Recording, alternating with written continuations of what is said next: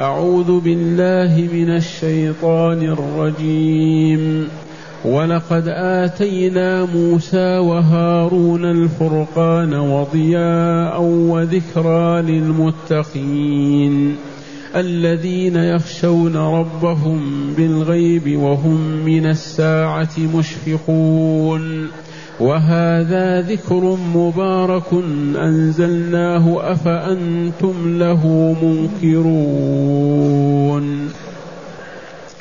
معاشر المستمعين والمستمعات من المؤمنين والمؤمنات قول ربنا جل ذكره ولقد آتينا موسى وهارون الفرقان وضياء وذكرا للمتقين. موسى وهارون أخوان شقيقان من بني إسرائيل. وموسى أقل من هارون بسنة. وكانوا يعيشون في أرض القدس في البلاد المقدسة.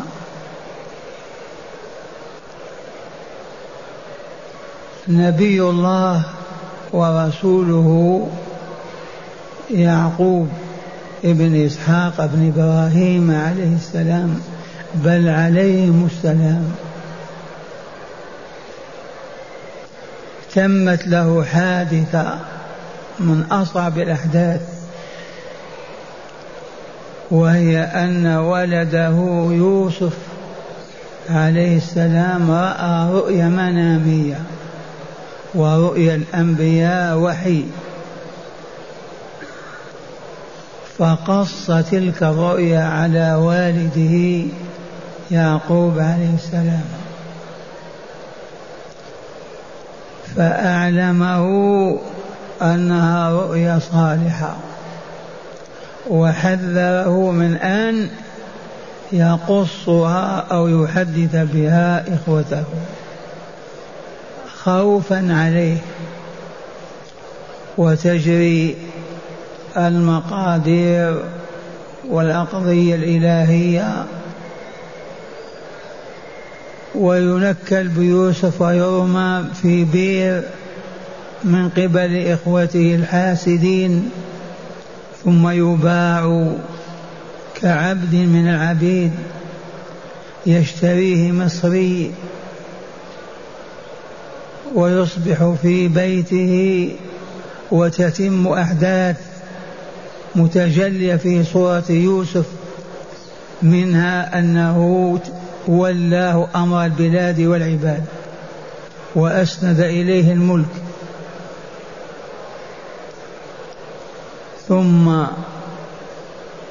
يعقوب عليه السلام له أولاده يذهبون يتجرون يستوردون البضائع ويريدونها فشاء الله تعالى أن يعثر عليهم يوسف عليه السلام. ويأخذ أحد إخوانهم ويدعي أنه سرق والقضاء يحكم بقتل السارق أو بسجنه وتجري الأيام ويعود يوسف إلى مصر وهو الحاكم العام. وياتي أبوه وإخوته فينزلون معه في الديار المصرية. ثم يتوالدون ويتماوتون وأصبحوا يكونون فرقة كبيرة في الديار المصرية. بعد هذه الأحداث الطويلة فرعون يرى رؤيا فيعبرها له رجاله بأن دولته وسلطانه تزولان على يد بني إسرائيل. فمن ثم أخذ ينكل ببني إسرائيل. ويعذب. وصدر أمر جائر عجب بذبح الذكور عندما يولد. يبعثون إلى المرأة عند ولادتها فإن ولدت أنثى تركوها لها وإن ولدت ذكرا ذبحوه أو دفنوه في الأرض.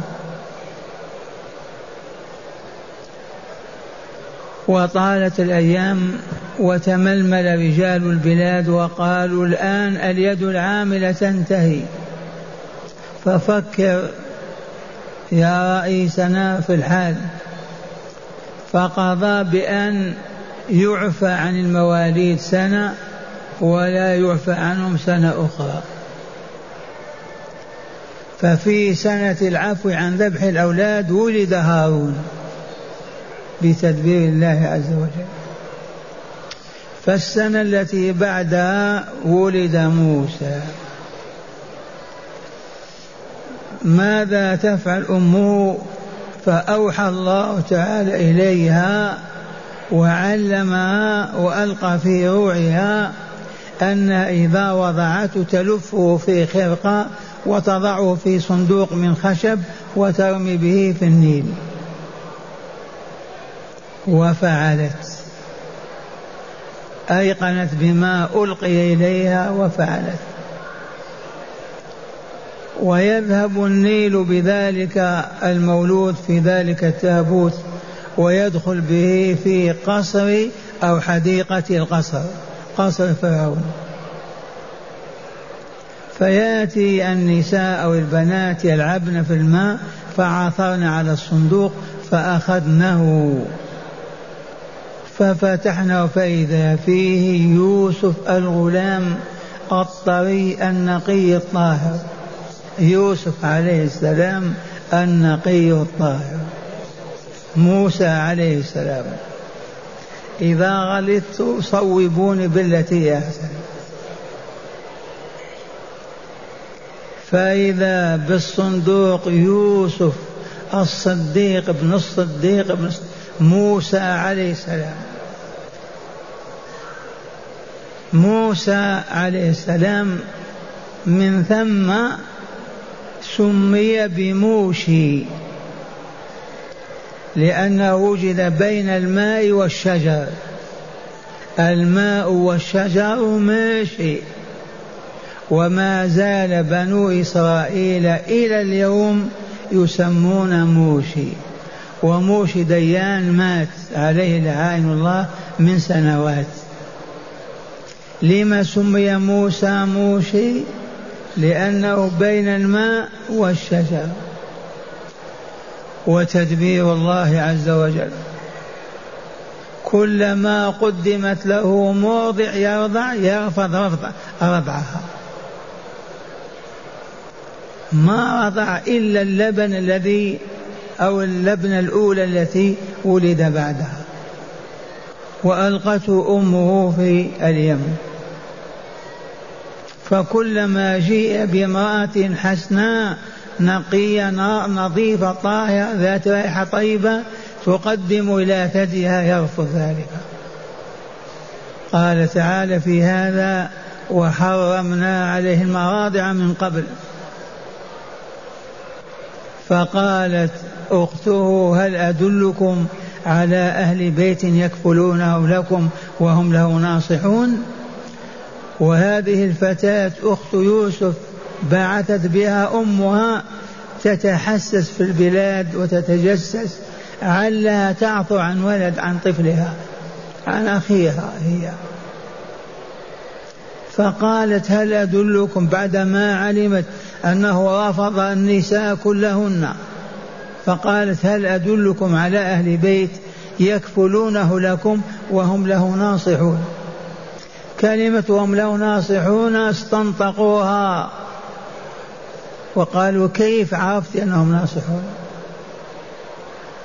شكوا أن تكون أمه لكن دفعهم الله عز وجل وأخذت أخاها إلى أمها وأرضعته. إذا فرددناه إلى أمه كي تقر عينها ولا تحزن. بعد ذلك لما فطم وانتهى الرضاع عادوا به إلى فرعون. من الأحداث التي وردت أنه وفرعون جالس أراد أن يقوم على رجليه فأخذ بلحية فرعون وقام. فغضب لذلك فرعون وتشاءم. قال كيف يأخذ بلحيتي؟ وأراد قتله. وشفعت أمه له. وقالت وقالت زوجة فرعون للغلام لا تقتلوه عسى أن ينفعنا أو نتخذه ولدا. وقالت امتحنه اختبره. ائتي بلبن أو بتمر وجمر بإناء فيه تمر وآخر فيه جمر. وضعه بين يديه إذا أخذ التمر ورفض الجمر دل هذا على علمه وبصيرته وأنه يريد كذا. فشاء الله تعالى أن يلقي بيده على الجمر ويلقيها في فمه فيصاب بلكنة في لسانه. هذه اللكنة سببها أنه أخذ جمرة ورمى بها في فمه. قال لله تعالى يوم ما أرسله وأحلل عقدة من لساني. يفقه قولي واجعل لي وزيرا من أهل هارون. موسى عليه السلام يكبر يشب وهو شاب قبل أن ينبأ قبل أن يرسل ولكن مهيأ من صباه. يمر بإسرائيل قبط وقبط يتقاتلان. فيستغيث به الإسرائيلي ليخلصه من قبضة القبطي فلكمه موسى فمات. فلما مات أعلمت الحكومة بذلك وهرب موسى وأعلم أنهم يريدونه. ومن ثم خرج عليه السلام متجها شرقا إلى ديار مدين وثم نبئ وثم أرسل. هذا موسى عليه السلام أرسله الله تعالى إلى فرعون وملئه. عاش عشر سنوات في أرض مدين مع نبي الله شعيب يرعى غنمه له. بعدما اكتمل عشرة سنين أخذ أهله وأولاده مشى متجها إلى أرض مصر لوالدته هناك. إذا ففي الطريق نبأه الله وأرسله وبعث به رسولا إلى فرعون. وهذه الأحداث كلها في سورة القصص وغيرها. مفصلة تفصيلا.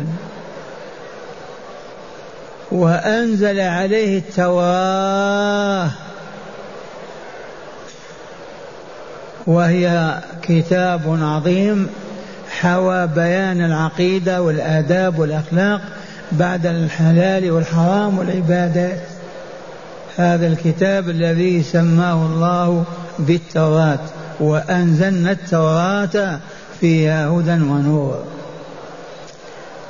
فهذه إشارة في هذه الآية الكريمة إذ يقول تعالى ولقد آتنا موسى وهارون الفرقان. ما الفرقان؟ الفرقان الذي يفرق بين الحق والباطل. والتوراة والإنجيل والقرآن كلها فارقة بين الحق والباطل. والفرقان انتصار أهل التوحيد وخذلان أهل الشرك والعياذ بالله. ولهذا نزل في حرب بدر كلمة الفرقان. وأنذرهم يوم يوم الفرقان. يوم التقى الجمعان. يوم الفرقان إذا التقى الجمعان الآية. فالفرقان القوة الفارقة بين الحق والباطل. فمن أعطي عقلا سليما صحيحا لا يلتبس عليه ولا يختلط الحق الحق بالباطل ولا الخير بالشر ولا المعروف بالمنكر إلا وقد أوتي فرقانا ولقد آتينا موسى وهارون موسى ابن من؟ ابن عمران وأخوه هارون ابن عمران وأمهما واحدة فهما شقيقان. ولهذا ما هناك اثنان من الإخوة وقفا موقف موسى وهارون. إذ موسى يطلب لأخيه ماذا؟ لا فرس ولا دولة ولا سلطان يطلب له النبوة. هذه ما تكون أبدا. وكانت على عهد موسى وهارون. قال رب اشرح لي صدري ويسر لي أمري. واحلل عقدة من لساني يفقه قولي واجعل لي وزيرا من أهلي هارون أخي أشدد به أزري وأشرك في أمري. كي نسبحك كثيرا ونذكرك كثيرا. مرة ثانية موسى يسأل الله تعالى لأخي هارون النبوة. النبوة ما تطلب. لو تجتمع البشرية كلها يطلبون الله أن ينبئ شخص ما أراد أن ينبئه ما ينبئه لدعائهم. ولكن شاء الله فوافق دعاء موسى قضاء الله وقدره. لما أرسله إلى فرعون قبل أن يمشي طلب الزاد. فقال رب اشرح لي صدري حتى أتمكن من حمل الرسالة وإبلاغها. أسب وأشتم كذا خلي الصدر واسع. واحلل عقدة من لساني؟ هذه العقدة التي عرفتم أنها سبب سببها الجمرة التي ألقاها في فمه وهو طفل صغير. ويسر لأمري واحلل عقدة من لساني يفقه قوله لأنه يتكلم ويدعو يخطب يعظ يذكر لا بد من الفصاحة لا بد من لسانه واحلل عقدة من لساني يفقه قولي. واجعل لي وزيرا من أهلي لا معينا من جهة أخرى من قبيلة أخرى بل من أخي هارون. وذكر لذلك علة هذه الدعوة المباركة. فقال ماذا كي نسبحك كثيرا ونذكرك كثيرا. هذه الطالبات العظيمة كلها مقابل لها جزاها أن يسبحوا الله ويذكروا وهذا ما علمناه وكررناه بالأمس. علة الحياة كلها الذكر والشكر. ما سر الوجود؟ لما هذا الوجود؟ أن يذكر الله ويشكر. فعرف موسى هذا وقال كي نسبحك كثيرا ونذكرك كثيرا إذ علم أن الله أمر بذلك وأنه يحب ذكره ويحب شفاه وهذه العبادات التي تقومون بها من الصلاة إلى الاعتمار إلى الرباط كلها والله ما خرجت عن ذكر الله وشكره. ما خرجت عن كونها ذكرا لله وشكرا له عز وجل. إذا ولقد آتنا موسى وهارون الفرقان وضياء والضياء النور والقرآن ضي والفرقان ضياء التوراة فرقان وضياء ونور وذكر هذه الأربعة كلها في التوراة وفي القرآن من باب أولى. ولقد آتنا موسى وهارون الفرقان وضياء وذكرا للمتقين. وبالأمس عرفنا أن القرآن يسمى بالذكر التوراة ذكر أيضا. إذ كل من قرأ كلام الله ذكر الله. كل من قرأ كلام الله ذكر الله. كل من استمع إلى القرآن يريد الاستماع إلا ذكر الله في قلبه بذلك. فلهذا التوراة كالإنجيل كالفرقان الكل في هذه الأربعة فرقان وضياء وذكر ولكن للمتقين. لما بالأمس عرفنا أن الكافرين أموات وإلا لا؟ والمؤمنون أحياء. إذا فالفرقان أو القرآن فيه الفرقان والضياء والذكر لمن؟ للمتقين فقط. أما الفاجرين الفاسقين الكافرين فلا يجدون ذلك ولا يحصلون عليه لأن قلوبهم منتكسة منصرفة لا يصغون ولا يسمعون. وهل يسمع الصم الدعاء؟ ما يسمعون. وذكرا للمتقين أي موعظة للمتقين؟ والسؤال الآن من هم المتقون؟ هل هم قبيلة من قبائل العرب؟ جنس من أجناس البشر؟ نوع من أنواع البشرية؟ من هم المتقون؟ المتقون جمع متقي. متقين يجمع على متقين.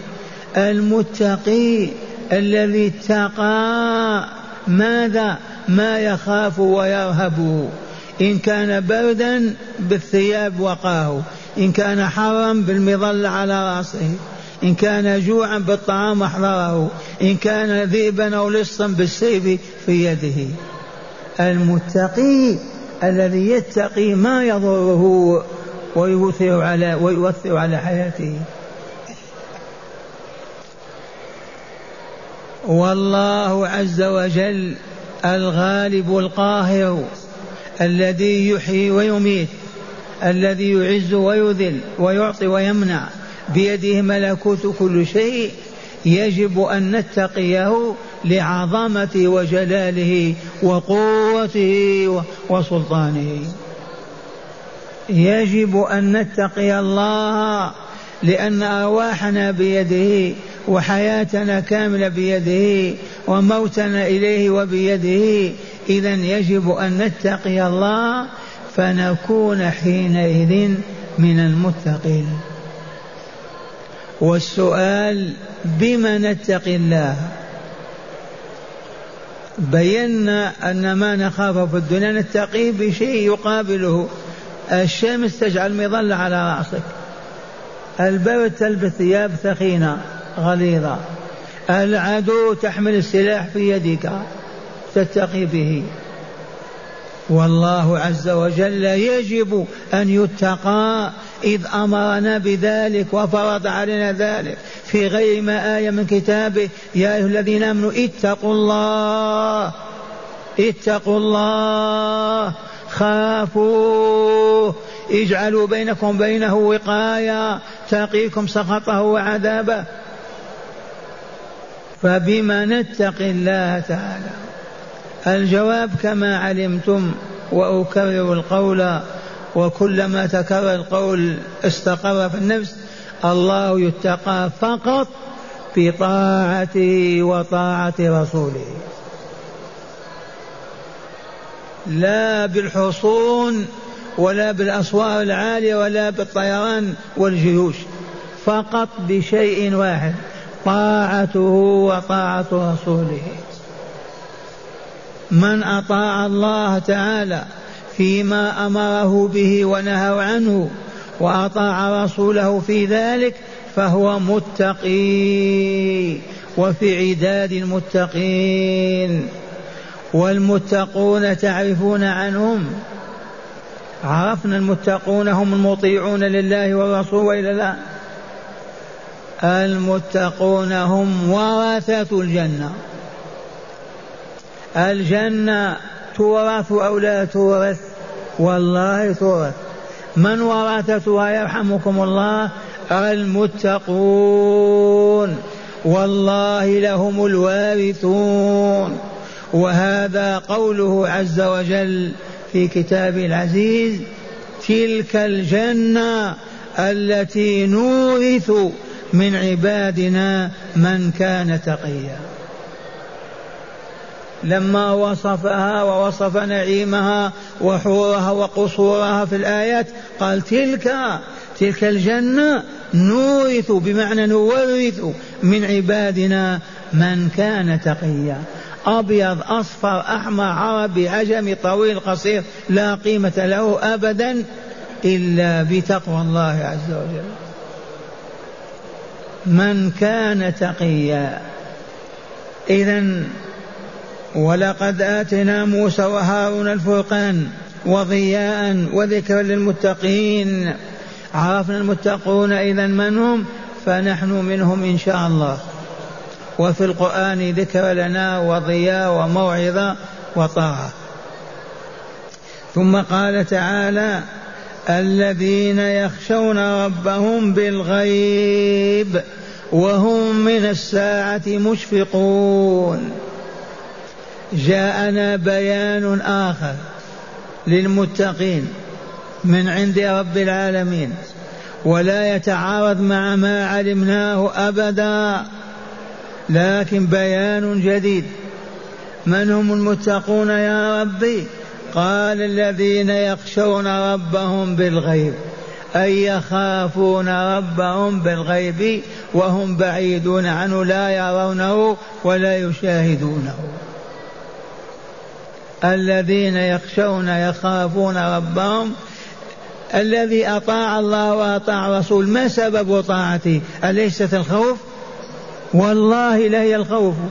خاف من عذاب الدنيا وشقاء الآخرة فأطاع الله وأطاع الرسول. فبين تعالى المتقين من هم؟ الذين يرثون الجنة الذين ينجون من النار الذين يجدون الموعظة والضياء والنور في الفرقان. والتوراة الذين يخشون ربهم بالغيب أي في الغيب. هل هل منكم من رأى الله تعالى؟ هل منا من رأى الله تعالى؟ الجواب لا ولا أحد. نعم الملائكة رأوه جبريل رآه محمد رآه موسى لكن البشرية ما رأت ربها. ولكنهم عافوا بصفاته صفات الكمال والجلال والعظمة. كيف عرفنا الله؟ عرفناه بأننا مخلوقون وليس لنا من خالق إلا هو. من أوجد هذا الكون كان غير موجود. من أوجده هو الله. إذا هذه الشهادات العلمية كلها ما تكفي؟ كافية. يشهد اثنان لك أنهما شاهد فلان في لندن. ما تكذبهم؟ أما إذا كانوا جماعة عشر عشرون رجل قالوا كنا في لندن وقع كذا والله ما تكذبهم ما تستطيع تكذب. فكيف إذا شهدت الأكوان كلها بأنها مخلوقة وأن لها خالق وهو الله عز وجل؟ أما كونه الإله الأوحد لا إله غيره ولا رب سواه فعندنا آية في كتاب الله. نقول للعام إذا ما استطعت أن تعرف فآمن بشهادة الله عز وجل. إذ قال تعالى شهد الله الله أخبر أنه علم. شهد الله أنه لا إله إلا هو والملائكة أيضا شهدوا. وأولو العلم من الأنبياء ورسل العلماء شهدوا. بعد ذلك ما تشهد أنت؟ شهادة الله لنفسه بأنه لا إله إلا هو. شهادة الملائكة شهادة الأنبياء ورسل العلم. ما تكفي هذه الشهادة؟ إذا شهد اثنان تصدق. القاضي إذا شهد اثنان يعطيك الحق الفطرة البشرية تقول هكذا. فكيف بيشهد الله وتشهد ملائكته وتشهد رسله وأنبياؤه وما تقبل شهادتهم؟ ماذا بقي إذن؟ أقول هذا للعام إذا ما تعرف الله فقر هذه الآية واعلم أن الله شهد لنفسه أنه لا إله إلا هو فاشهد بشهادة الله. والملائكة أيضا شهدوا بأنه لا إله إلا الله فاقبل شهادتهم. والأنبياء والرسل الأنبياء مئة ألف وأربع وعشرين ألف كلهم يشهدون أن لا إله إلا الله. والرسل ثلاثمائة أربعة عشر والعلماء بالملايين كلهم يشهدون أنت تقول لا أين عقلك؟ هذه وحدها كافية. الذين يخشون ربهم بالغيب وهم من الساعة مشفقون. ما هي الساعة الخائفون منها؟ المشفقون هي الساعة التي تنتهي في هذه الحياة.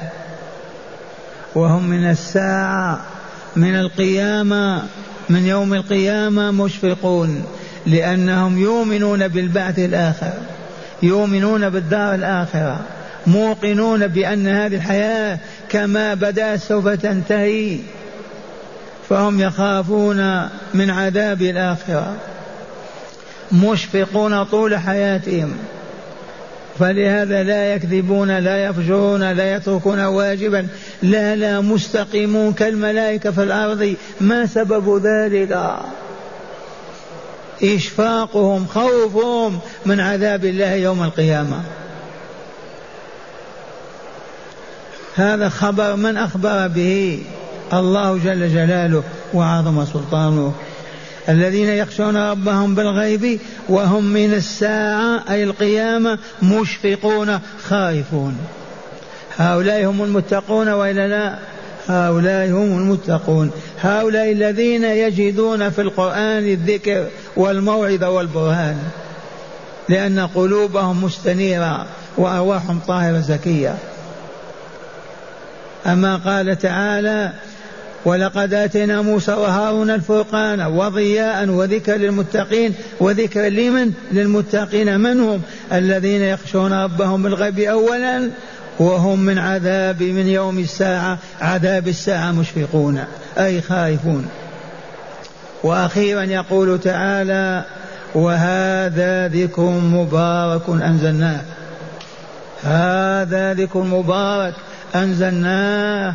ألا وهو القرآن الكريم. تبارك الذي نزل الفرقان على عبده ليكون للعالمين نذيرا. وهذا ذكر مبارك أنزلناه على من أنزله؟ على محمد صلى الله عليه وسلم نبيه ورسوله ومصطفاه. أنزلناه من الملكوت الأعلى من فوق سدرة المنتهى من فوق عرش الرحمن. نزل به الملك إلى رسول الله صلى الله عليه وسلم. أفأنتم له منكرون؟ يا للعجب كيف تنكرون؟ كيف يكفر الكافرون؟ بالله أسألكم بالله وكتاب الله بين أيديهم. الكافر بمعنى الجاحد وإلا لا؟ قل لا إله. هذا الكتاب كتاب من؟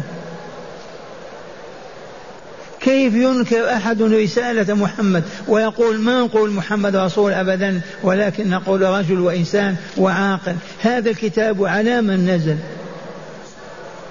في من يقول نزل على فلان وفلان دون رسول الله صلى الله عليه وسلم؟ والله ما كان أحد ولا قال أحد. فالكتاب العظيم والقرآن الكريم يشهد شهادة حق أنه لا إله إلا الله وأن محمدا رسول الله. والله لا رسول الله. كيف ينزل عليه كتابه؟ وهاو بين أيدينا حاول العلوم والمعارف والشرائع والقوانين والآداب والأخلاق والعلوم في الملكوت الأعلى في الغيب كلها. هذا الكتاب ينزل عليه ويكون غير رسول الله؟ كيف ينزل عليه؟ وهذا كتاب أنزلناه مبا وهذا ذكر سمى القرآن ذكر ولا لا؟ لما علمنا. والله ما من أحد يأخذ يقرأ القرآن سورة سورتين آه إلا ذكر الله.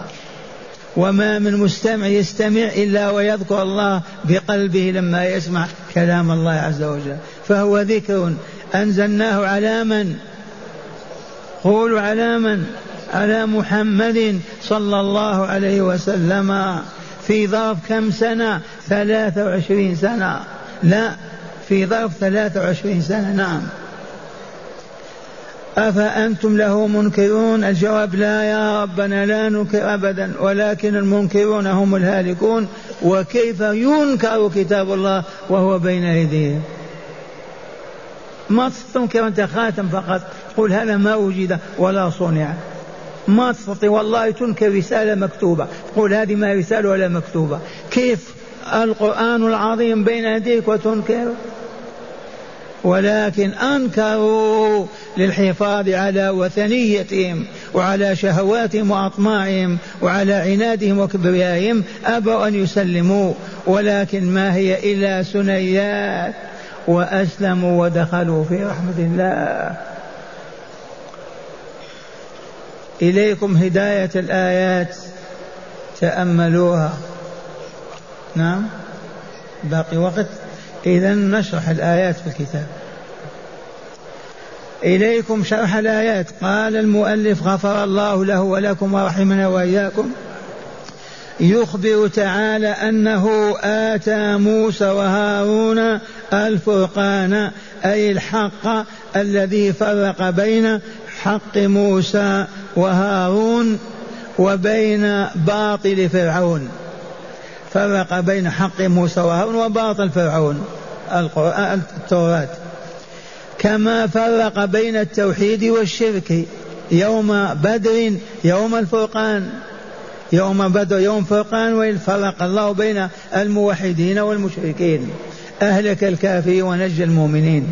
وآتاهما أي موسى وهارون التوراة ضياء يستضي يستضاء بها التوراة ضياء يستضاء بها في معرفة الحلال والحرام والشرائع والأحكام.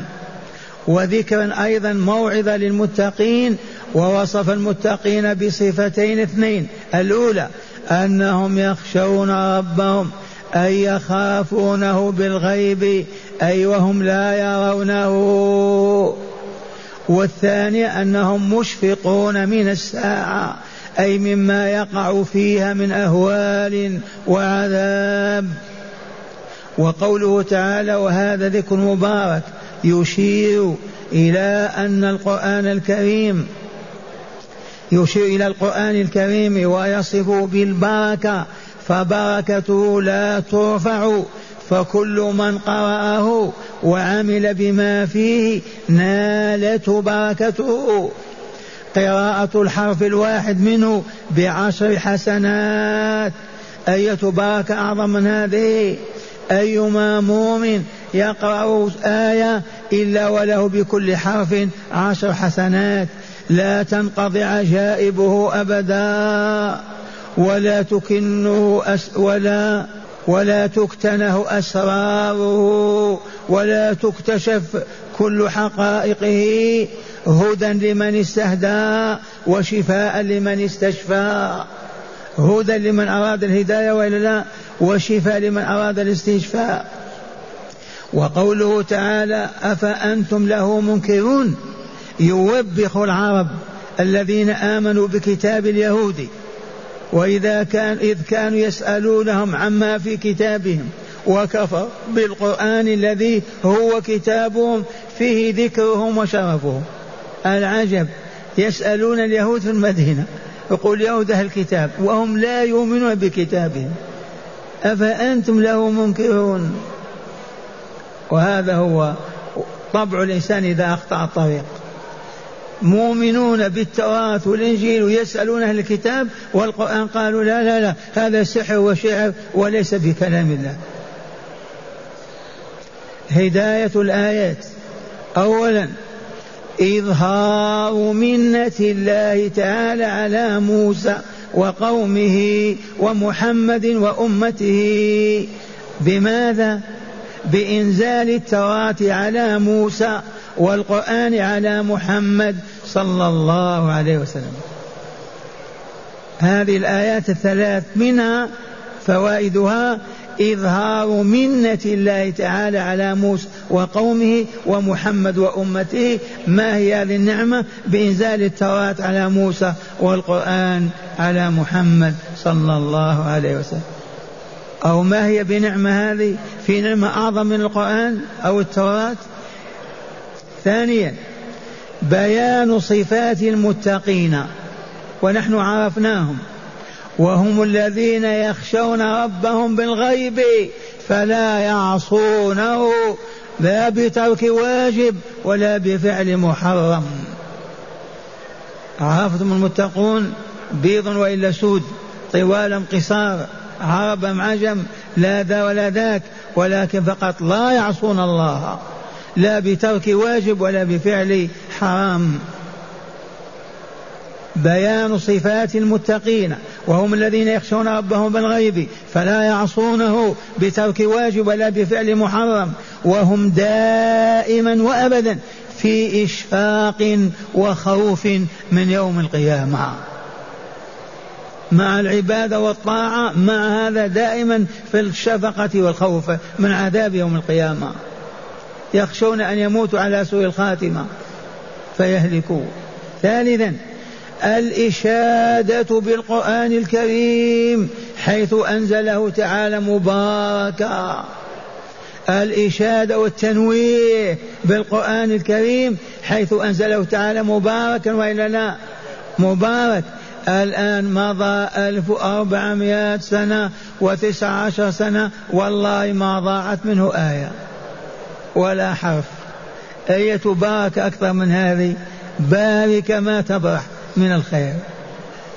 إلى الآن كل من يقرأ كلمة واحدة يعطى على كل حرف عشر حسنات. إلى الآن كل من يقرأ ويتدبر والله لا يصبح عالما عارفا.